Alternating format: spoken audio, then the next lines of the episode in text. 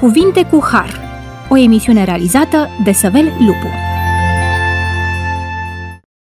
Bun venit la emisiunea Cuvinte cu Har. Sunt Săvel Lupu și doresc să vă mulțumesc, stimați ascultători, pentru faptul că încă o dată ne-ați primit în casele dumneavoastră. Binecuvântarea lui Dumnezeu să fie peste fiecare dintre voi și ocrotirea celui preanalt să ne călăuzească pe toți pe drumurile vieții. Ne bucurăm că suntem la microfon astăzi și putem să studiem din nou Cuvântul lui Dumnezeu. Pasajul biblic pe care dorim să-l dezbatem astăzi poartă titlul Pilda bogatului căruia i-a rodit țarina. Există în Cuvântul lui Dumnezeu pagini asupra cărora zăbovim cu plăcere și pe care noi am dorit să le fixăm cu litere de foc în memoria noastră. Făgăduințe din partea lui Dumnezeu, cuvinte de iertare, asigurări despre purtarea de grijă a lui Dumnezeu pentru noi oamenii. De asemenea, studiem cu destoinicie despre jertfa Domnului Hristos de pe Calvar. Ori de câte ori aceste cuvinte sunt aduse în fața noastră, ori de câte ori citim aceste cuvinte, sufletele noastre, lovite mereu de valurile ispitelor, sunt încurajate și sunt îmbărbătate. Suntem, deci, încurajați prin Cuvântul lui Dumnezeu. Există însă și pagini asupra cărora nu ne place să zăbovim. Există mustrări în Cuvântul lui Dumnezeu, avertismente, judecăți, pedepse divine. Firii noastre pământești nu i-ar place niciodată să citească aceste pagini din Sfânta Scriptură și cred că unii și-ar dori ca aceste pagini să lipsească din Biblie. Chiar dacă aceste atenționări, observări divine ne tulbură, totuși au menirea să ne scoată din comoditatea și mulțumirea noastră de sine, provocându-ne la o schimbare față de Dumnezeu și față de adevărurile sale. Un astfel de pasaj biblic este pasajul din Luca, de la capitolul 12, versetul 16 până la 21, pasaj pe care l-am anunțat și anume acel loc în care Domnul și Mântuitorul nostru Iisus Hristos ne vorbește, ne spune, ne învață prin pilda bogatului căruia i-a rodit țarina.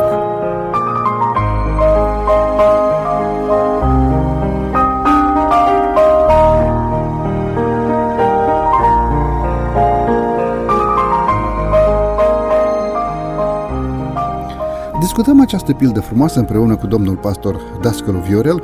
Domnule pastor, mulțumesc tare mult pentru faptul că încă o dată ați binevoit să fiți cu noi la microfonul emisiunii Cuvinte cu Har.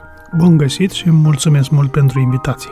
Pentru început, domnule pastor, Domnul și Mântuitorul nostru Iisus Hristos a rostit această pildă cu un scop anume, deci nu la întâmplare. El nu a spus niciodată ceva care să nu poarte în sine un mesaj. Domnule pastor, aș dori să descoperim împreună mesajul din această pildă. Pentru început, haideți să citim această pildă așa cum a spus-o Domnul Hristos și apoi să analizăm câteva aspecte deosebite din învățătura Mântuitorului pentru noi. Și le-a spus pilda aceasta. Țarina unui om bogat rodise mult și el se gândea în sine și zicea: ce voi face, fiindcă nu mai am loc să-mi strâng roadele? Iată, a zis el, ce voi face. Îmi voi strica grânarele și voi zidi altele mai mari. Acolo voi strânge toate roadele și toate bunătățile mele. Și voi zice sufletului meu: suflete, ai multe bunătăți strânse pentru mulți ani. Odihnește-te, mănâncă, bea și înveselește-te. Dar Dumnezeu i-a zis: nebunule, chiar în noaptea aceasta ți se va cere înapoi sufletul și lucrurile pe care le-ai pregătit. Ale cui vor fi? Tot așa este și cu cel ce își adună comori pentru el și nu se îmbogățește față de Dumnezeu. Aceasta este parabola. Domnule pastor, mulțumesc tare mult. Dacă ne gândim că Domnul și Mântuitorul nostru Iisus Hristos nu a rostit niciodată vreun cuvânt care să nu aibă o semnificație, vreun cuvânt care să nu aibă și o aplicație în domeniul vieții noastre de fiecare zi, atunci ne gândim cu seriozitate ce a vrut să spună Domnul Hristos, ce a dorit să ne învețe prin această pildă. Vedem că bogatul ajunge așa într-o stare, am putea să-i zicem noi, critică, chiar dacă este pozitivă. I-a rodit țarina.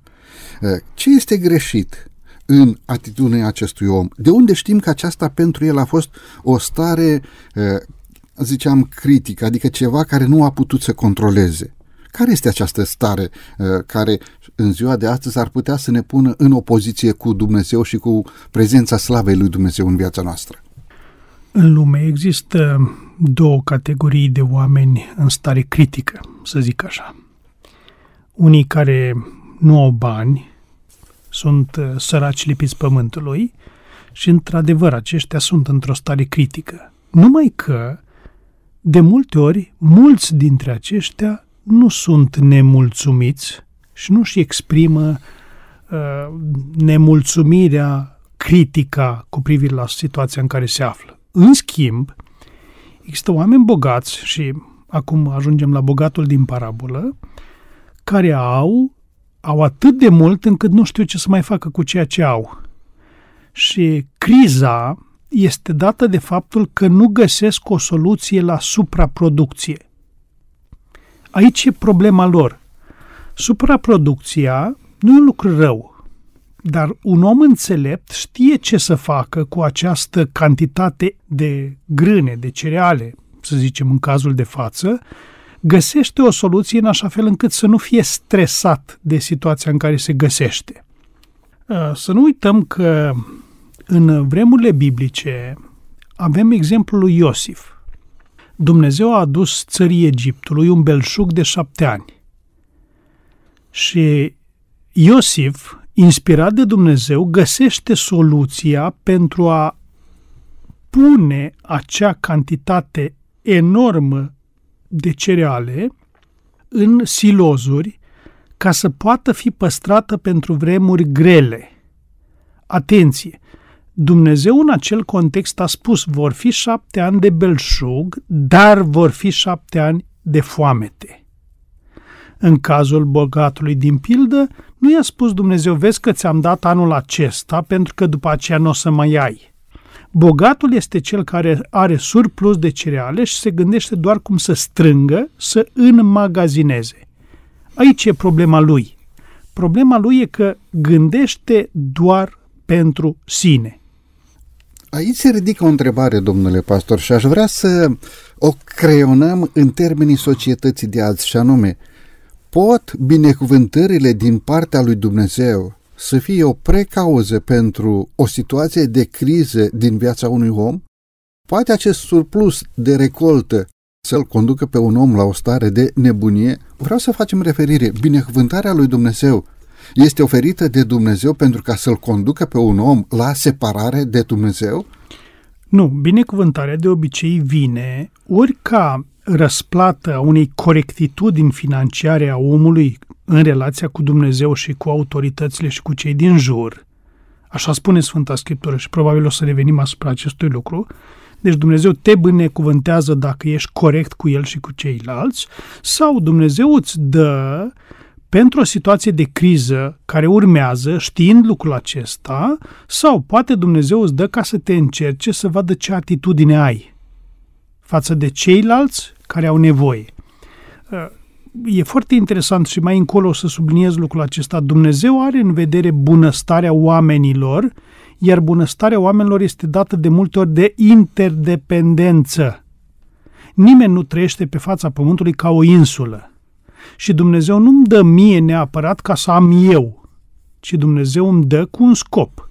Și scopul urmărit de El este acela de a fi un canal prin care Dumnezeu să reverse binecuvântarea sa asupra celor din jur. Și am să dau un exemplu foarte simplu. Dacă eu am multe hectare de pământ și iese o producție foarte mare de grâu, dar sunt mulți în zona în care trăiesc care nu au niciun pai de grâu măcar. Cantitatea aceea de grâu nu este doar a mea. Deși eu am lucrat pământul poate l-am arendat și așa mai departe. Dacă privim în exemplul biblic, în Vechiul Testament Dumnezeu a spus: oricât de bogat ai fi, în momentul în care ți-ai trăierat grâul tău, obligatoriu să lași cel puțin a 10-a parte din grâul pe care îl ai, să-l lași săracului și el să vină să-și trăiere acel grâu lăsat în urmă și să aibă și el ce mânca. Aceasta este modul în care gândește Dumnezeu. Deci, până la urmă, problema acestui om nu a fost binecuvântarea sau bogăția din partea lui Dumnezeu. Corect. Pentru că Dumnezeu niciodată nu binecuvântează pe cineva pentru ca să-l distrugă. și niciodată bogățiile primite din partea lui Dumnezeu sau binecuvântarea primită din partea lui Dumnezeu câștigată în mod cinstit, pentru că nu vorbim aici de cei care poate se îmbogățesc în mod necinstit pe armele altora sau pe sângele altora, nu vorbim despre situația aceasta, vorbim despre binecuvântarea revărsată de Dumnezeu peste noi oamenii în urma unei munci corecte, cinstite și adecvate societății în care trăiești. Deci nu poate binecuvântarea să fie o precauză pentru cădere. Atunci ce era rău cu acest om? Pentru că el la un moment dat a început să discute cu sine însuși. Începea să discute în mintea lui, în inima lui. Ce s-a întâmplat acolo de a ajuns în această situație în opoziție cu voința lui Dumnezeu? Aș pune aici un cuvânt cheie, chiar de la începutul acestei emisiuni. Egoismul. Egoistul discută cu sine însuși. Spunea cineva și mi-a plăcut ideea, în general, egoistul, când vorbește, începe orice propoziție cu eu. Are cel mai des folosit cuvânt eu sau mine. Egoistul acesta, bogat, nu vorbește nici cu Dumnezeu, nu vorbește nici cu familia lui, nu vorbește nici cu vecinii lui, nici cu bătrânii localității, ci vorbește cu sine însuși. El este într-o situație foarte ciudată pentru că nu caută răspuns la frământarea lui. Și chiar vreau să citesc un gând inspirat din cartea Parabolele Domnului Hristos. Spune autoarea Ellen White așa: bogatul era în încurcătură cu privire la ceea ce avea să facă cu grânele lui. Hambarele erau pline până la refuș și el nu mai avea unde să pună surplusul recoltei sale. El nu s-a gândit la Dumnezeu de la care vin toate aceste binecuvântări. El n-a înțeles că Dumnezeu l-a făcut un administrator al bunurilor sale pentru ca el să poată ajuta pe cei nevoi. El avea binecuvântata ocazie de a fi împărțitorul bunurilor lui Dumnezeu, dar el s-a gândit ca ele să servească numai pentru propria lui bunăstare. Situația celor săraci, a orfanilor, a văduvilor, a suferinților și a celor în nenorocire a fost adusă la cunoștința acestui bogat. Erau multe locuri în care bunurile lui puteau fi de ajutor. El putea face foarte ușor să se elibereze de o parte din prisosul pe care l-avea și multe căminuri ar fi fost scutite de nevoi. Mulți dintre cei care erau flămânzi ar fi putut să fie săturați, mulți dintre cei care erau goi puteau fi îmbrăcați, multe inimi puteau fi făcute fericite și astfel ar fi putut răspunde la multe rugăciuni înălțate pentru pâine și îmbrăcăminte și un cânt de slavă s-ar fi înălțat la ceruri. Domnul a ascultat rugăciunile celor nevoie și în bunătatea sa el s-a îngrijit de cei săraci. Atenție! Foarte tare acest paragraf. Ce frumos! În jurul lui, săraci s-au rugat și au zis: Doamne, dă-ne și nouă pâine să avem. Și Dumnezeu a spus: da, sigur. Cine are tractor? Actualizez un pic. Cine are tractor? Cine are plug? Cine are semănătoare? Cine are? Păi, bogatul Xulescu. Bun. Și Dumnezeu spune: v-am dat recolta cea mai bogată. Grâul vostru e la el. Voi depindeți de el. Omul acesta n-a înțeles că Dumnezeu i-a dat lui grâul de care aveau nevoie vecinii lui. Mi-a plăcut tare mult ceea ce a spus domnule pastor și anume că omul acesta niciodată n-a discutat nici cu Dumnezeu, n-a discutat nici cu cei din casa lui, n-a discutat nici cu bătrânii din cetate, n-a discutat nici măcar cu acești săraci, nenorociți, orfani, goi, oameni ai străzii. El discuta cu sine însuși, discuta în inima lui, își punea întrebări: ce voi face? Până aici e corect, în parte, pentru că putea să discute cu Dumnezeu, cu vecinii, cu bătrânii, cu semenii. Ce este greșit în atitudine și spuneați egoismul. De ce la alții? De ce să dau altora? Putea să conceapă el sau avea ocazia să învețe, având aceste binecuvântări din partea lui Dumnezeu, și ce înseamnă altruismul, ce înseamnă a purta de grijă celor săraci? Oare de ce n-a învățat această lecție? Trebuie să fim foarte concreți. Până atunci unde a pus grâul pe care l-a avut ani de zile? Avea hambare. Dumnezeu nu l-a judecat pentru că a pus până atunci în hambarele lui, ci Dumnezeu l-a judecat pentru că în momentul acesta în care binecuvântarea a fost extraordinară și cantitatea de grâu a depășit cu mult capacitatea hambarilor lui, omul acesta nu s-a gândit: stai, dar de ce mi-o fi dat Dumnezeu mai mult? Aici e problema egoismului.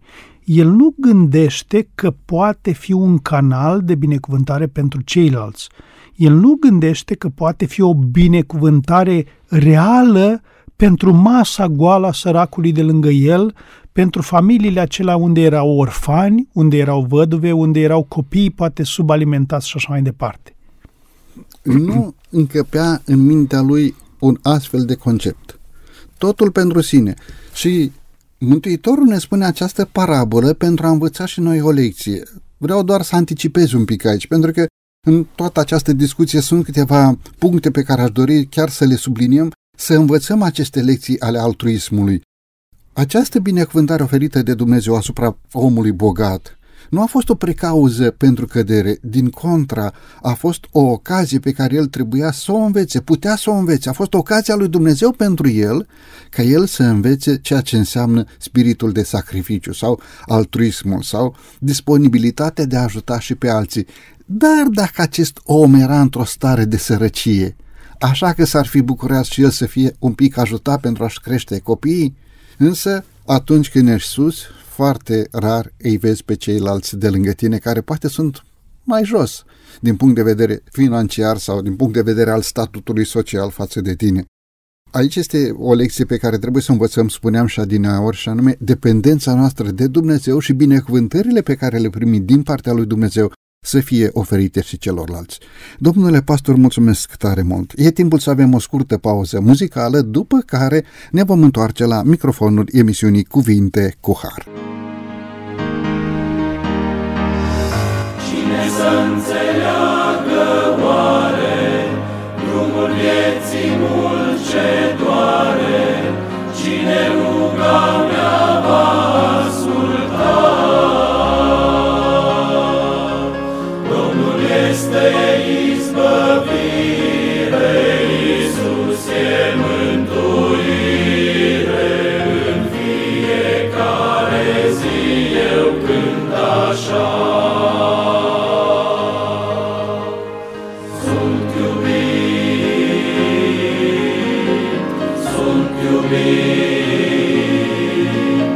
eu sunt iubit de Domnul, eu cred.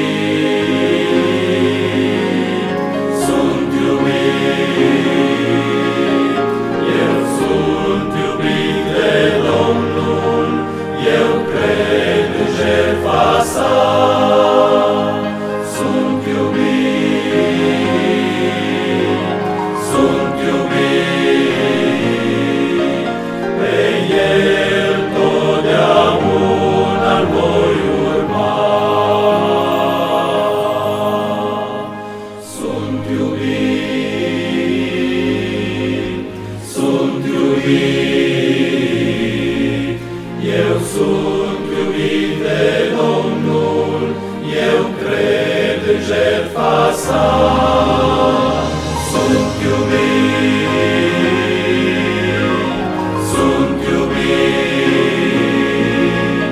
Pe el totdeauna voi urma.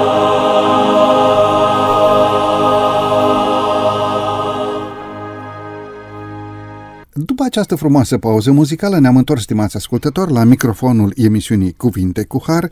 Discutăm astăzi acele lecții pe care Domnul și Mântuitorul nostru Iisus Hristos a dorit ca noi să le învățăm de pe paginile Sfintelor Scripturi.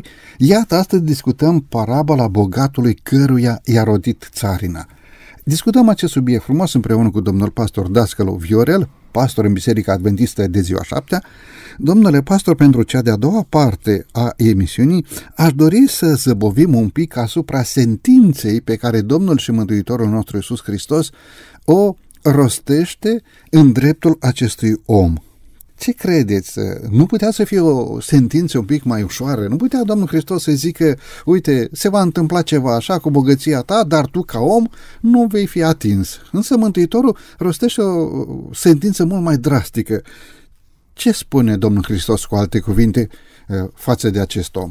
Citez, nebunule, chiar în noaptea aceasta ți se va cere înapoi sufletul și lucrurile pe care le-ai pregătit ale cui vor fi? Sunt două probleme foarte serioase în această sentință, această judecată pe care o rostește Dumnezeu. Nebunule, nebun în contextul acesta înseamnă un om care nu e bun. Omul care nu e bun e nebun. E clar, ori ești bun, ori ești nebun. Aduceți-vă aminte de parabola celor doi datornici.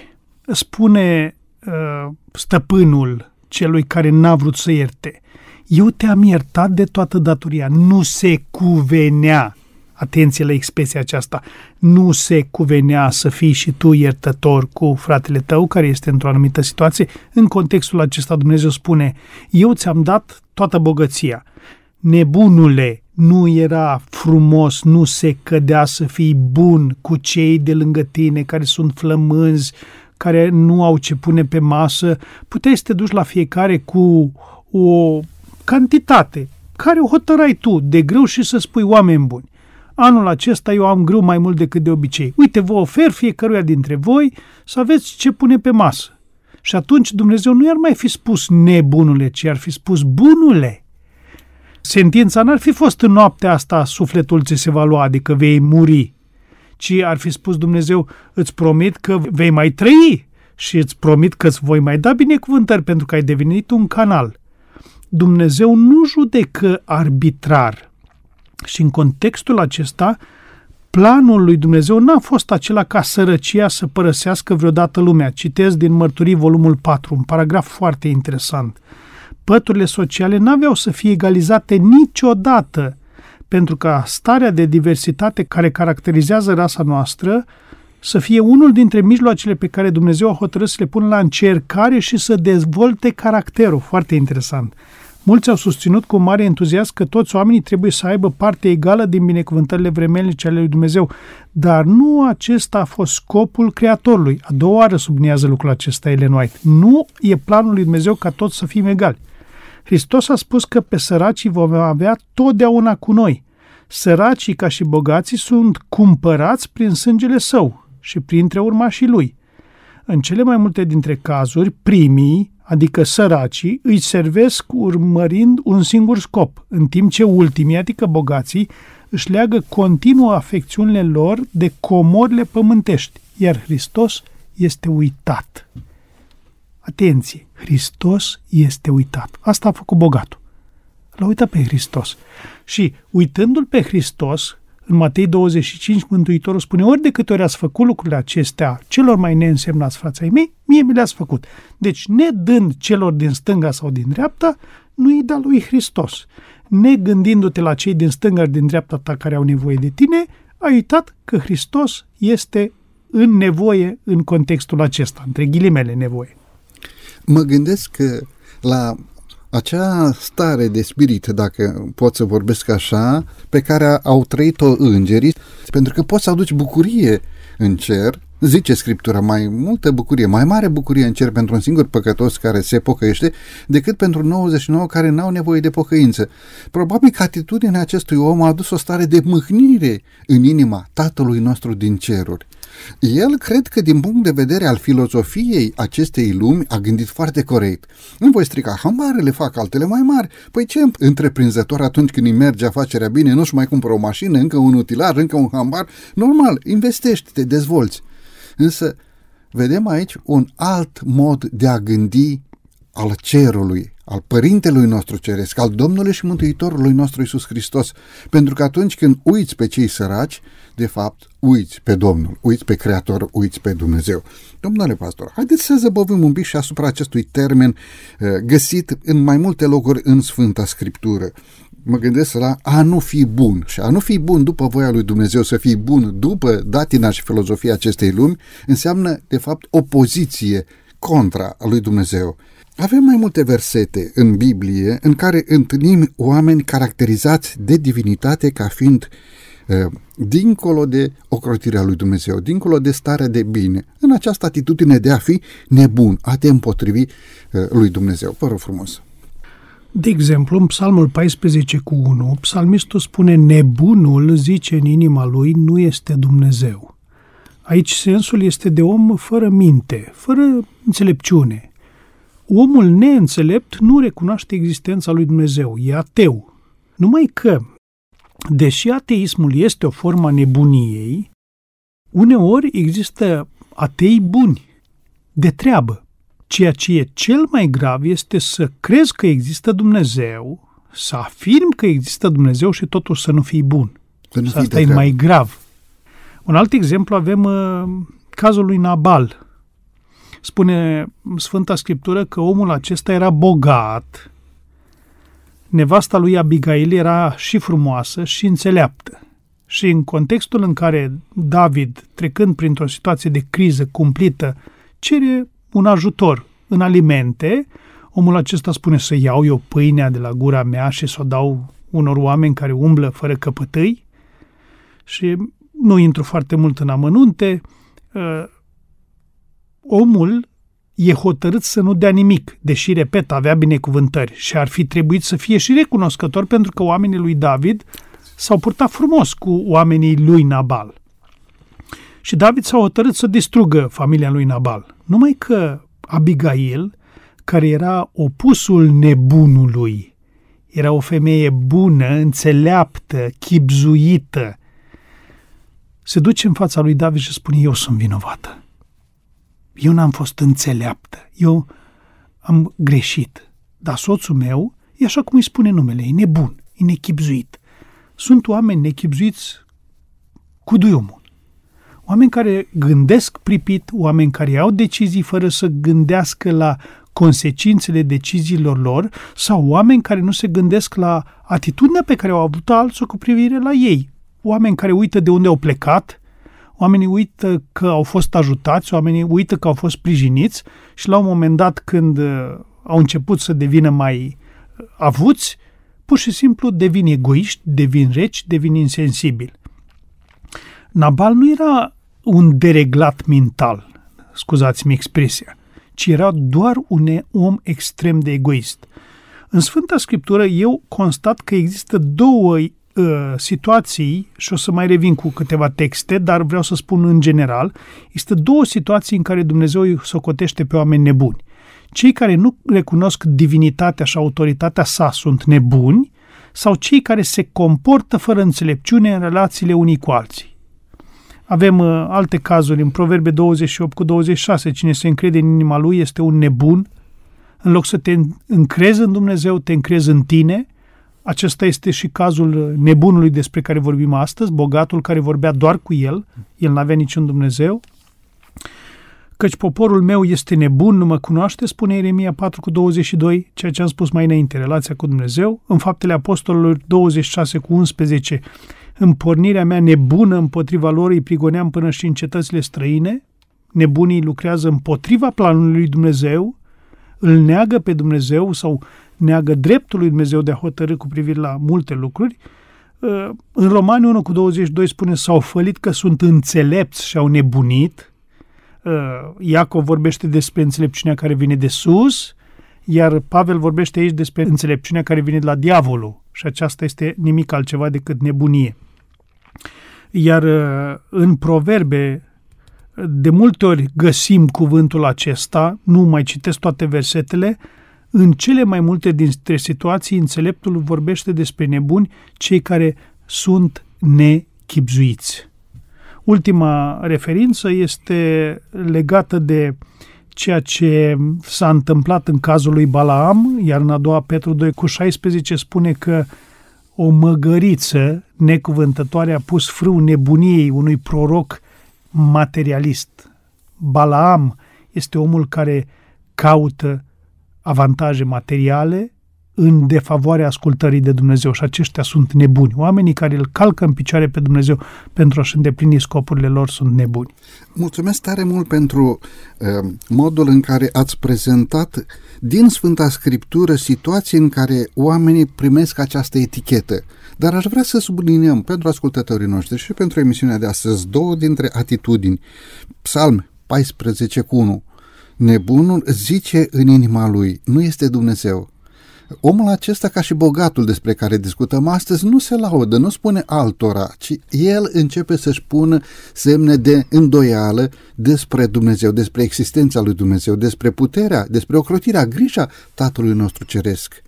Oare nu cumva în societatea în care trăim sunt mulți oameni care se îndoiesc de existența lui Dumnezeu?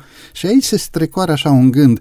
N-au fost situații în viața noastră în care am fi dorit ca prezența lui Dumnezeu să fie mai vizibilă, mai concretă în experiența credinței noastre? Și aici intervine credința. Și avem o definiție a credinței de pe paginile Sfintelor Scripturi. Credința este o încredere în cele nevăzute. Poate, domnule pastor, poate lipsa credinței să fie nominalizată ca nebunie sau starea de a nu fi bun? Cele mai multe lucruri pornesc din interior. Spune Mântuitorul, din inimă ies uciderile, preacurviile și în contextul acesta să spunem și ateismul iese tot din inimă. Omul vorbește cu sine în loc să vorbească cu Dumnezeu. Și în contextul acesta demonii sunt îngrămădiți în jurul omului, gata să-i ofere motive de îndoială. În cartea Calea către Hristos, Ellen White, în capitolul Ce să facem cu îndoiala, spune Dumnezeu n-a alăturat toate motivele de îndoială și cine vrea să se îndoiască va găsi argumente, dar cine vrea să creadă va găsi suficiente argumente ca să creadă. Acum, depinde în ce direcție vrei să mergi. Dumnezeu îți recomandă să urci. Satan îți spune nu, dă-ți drumul. E mult mai comod să-ți dai drumul, să aluneci. Nu trebuie să depui niciun efort. De aceea e mult mai ușor de explicat căderea unui om decât taina evlaviei, când omul se întoarce deodată, cazul târhalului de la cruce care spune stai, pentru noi e drept, dar acesta e nevinovat. Nouă ni se convine sentința, dar lui nu. Chestia asta este extraordinară, să existe un moment, și asta nu se întâmplă în mintea nebunului, ci în mintea celui care lucrează împreună cu Dumnezeu. La un moment dat, omul se trezește și spune, am păcătuit împotriva Domnului. Cazul fiului risipitor. Mă întorc acasă, am greșit, am fost egoist, am fost rău intenționat.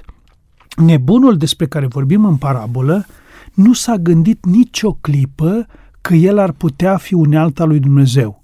El a preferat să vorbească doar cu el și cu gândurile lui egoiste. Acest lucru poate să fie precauză a păcatului. Sigur. Deci lipsa credinței sau necredința poate să ducă la înfăptuirea stării de păcat sau înfăptuirea păcatului. Doamne ferește! Pentru că plata păcatului este moartea, dar darul fără plată al lui Iisus Hristos, în Iisus Hristos, Domnul nostru, darul lui Dumnezeu, este viața veșnică. Putea acest om, într-adevăr, să primească laudă sau binecuvântare din partea lui Dumnezeu pentru că bogăția a primit, numai că a folosit-o greșit. Domnule pastor, e din nou timpul să avem aici o scurtă pauză muzicală, după care ne vom întoarce la microfonul emisiunii Cuvinte cu Har.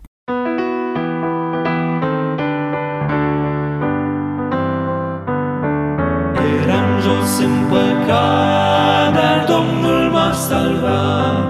Lumina lui din cer în mine a strălucit, scăldat în harul său, eu am un nume nou. Când stau de vorbă cu Iisus, sunt fericit. Vino și stai de vorbă azi cu Domnul, spune-i, spune lui ce griji te apasă, el să ia al tău suspin și să-ți dea pacea sa din plin. Când simți că vrei să stai în rugăciune, când te arde în dor și nu-l poți spune, numai pe genunchi lângă Iisus ești fericit, ești fericit.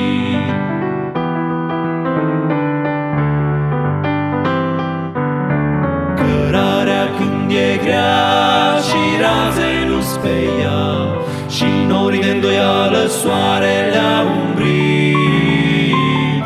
Când ceața de păcat cerul a întunecat, eu stau de vorbă cu Iisus, sunt fericit.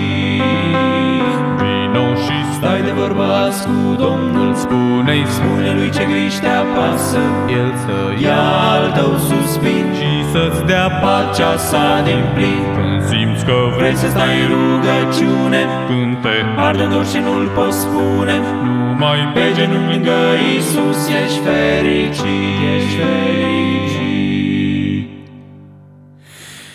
Când umbrele se strâng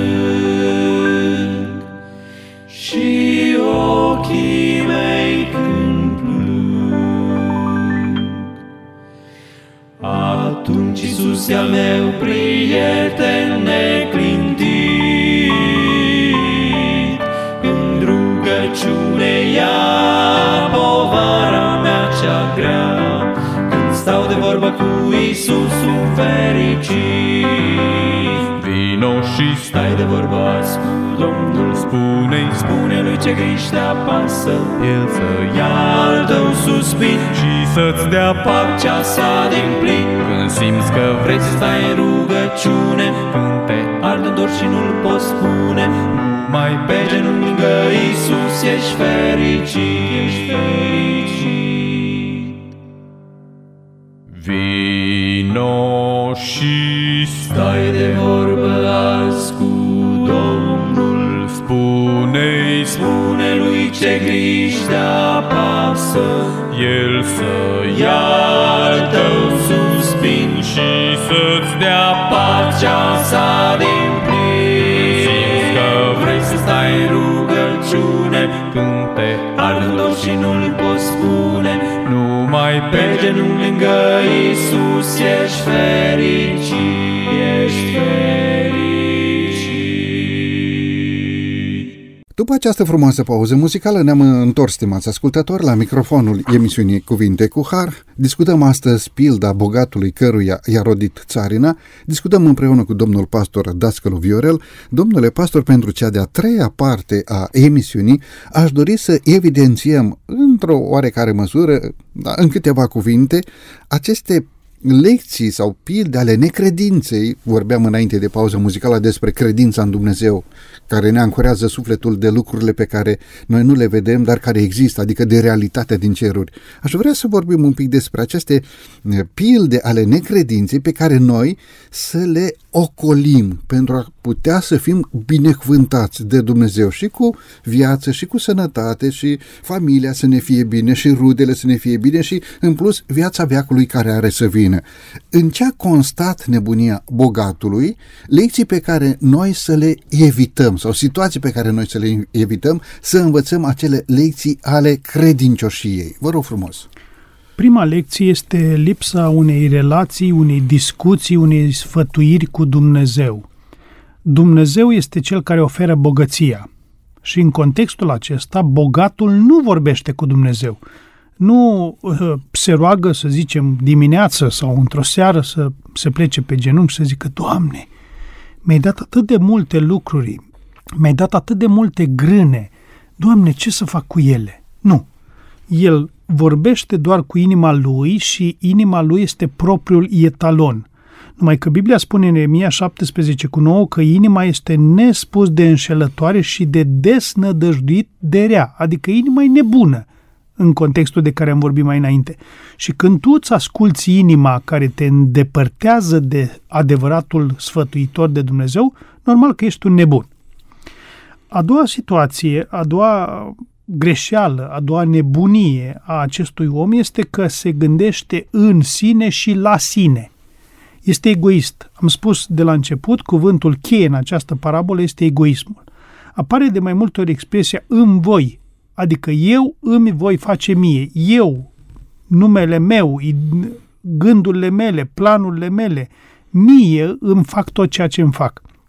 Egoismul este încununarea răzvrătirii la adresa lui Dumnezeu.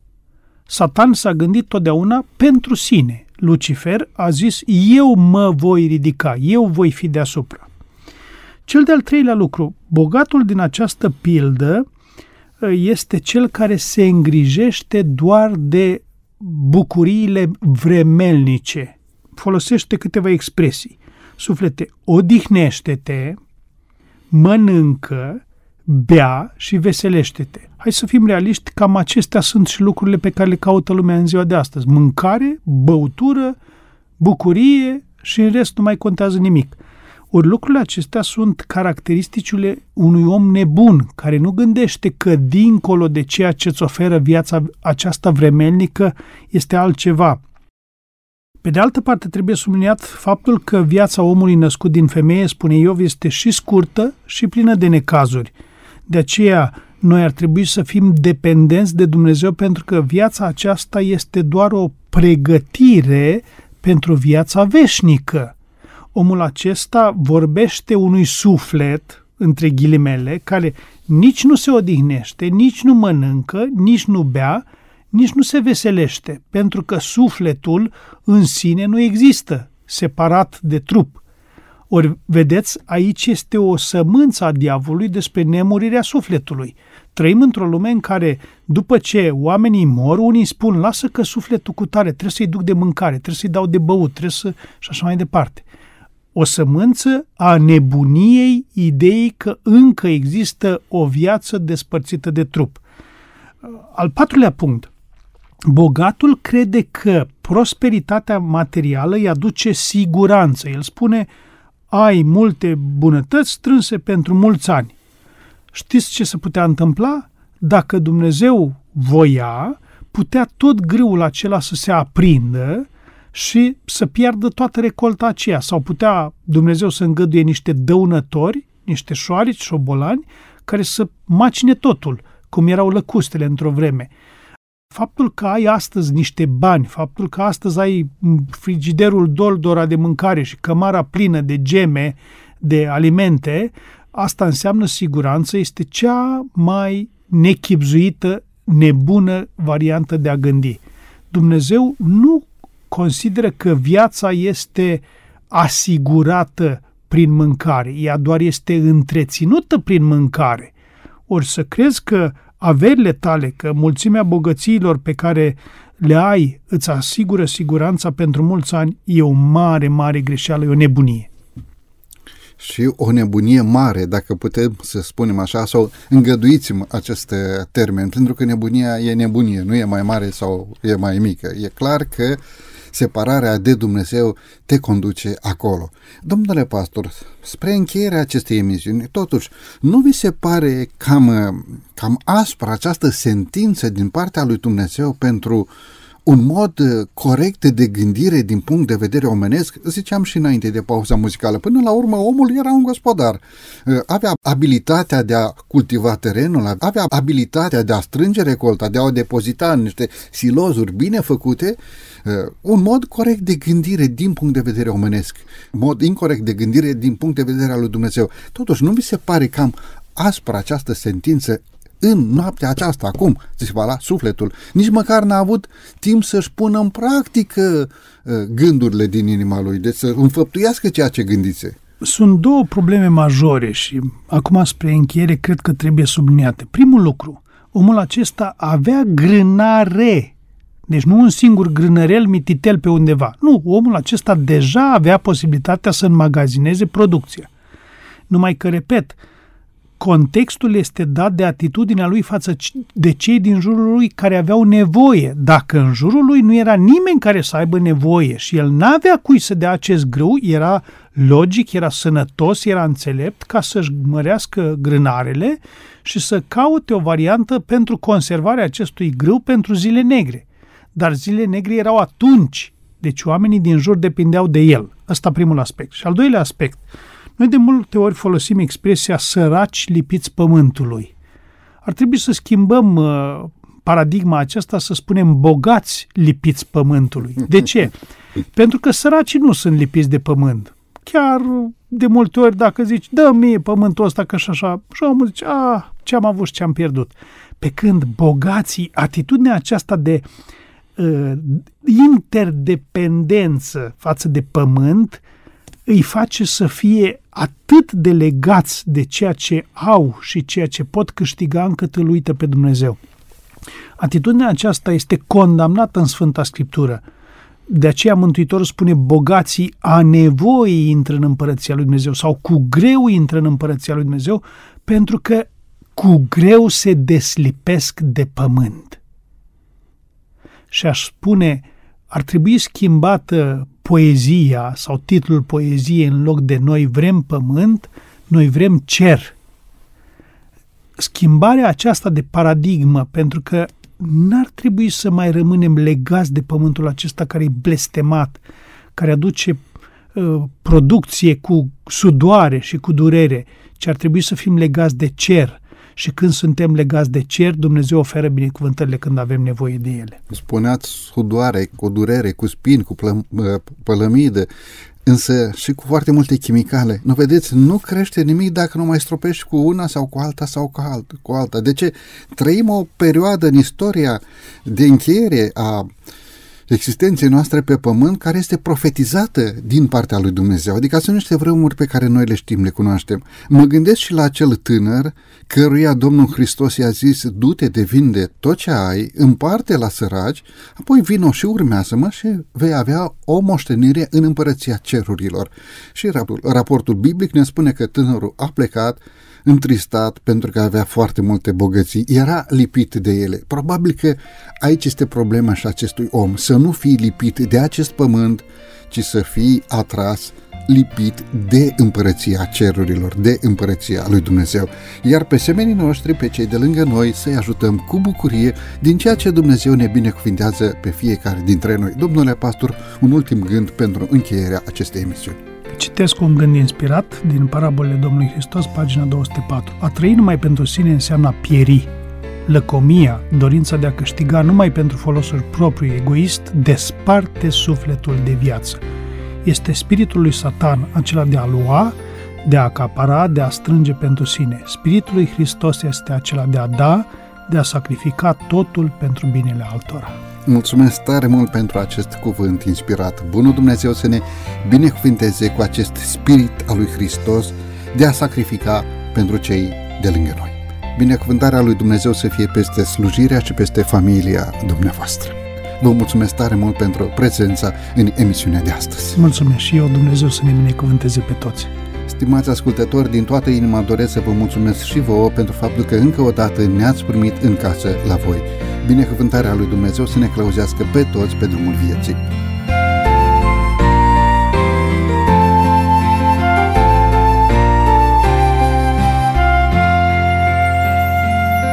De la microfonul emisiunii Cuvinte cu Har, Săvel Lupu, iar din regia tehnică Nelu Loba și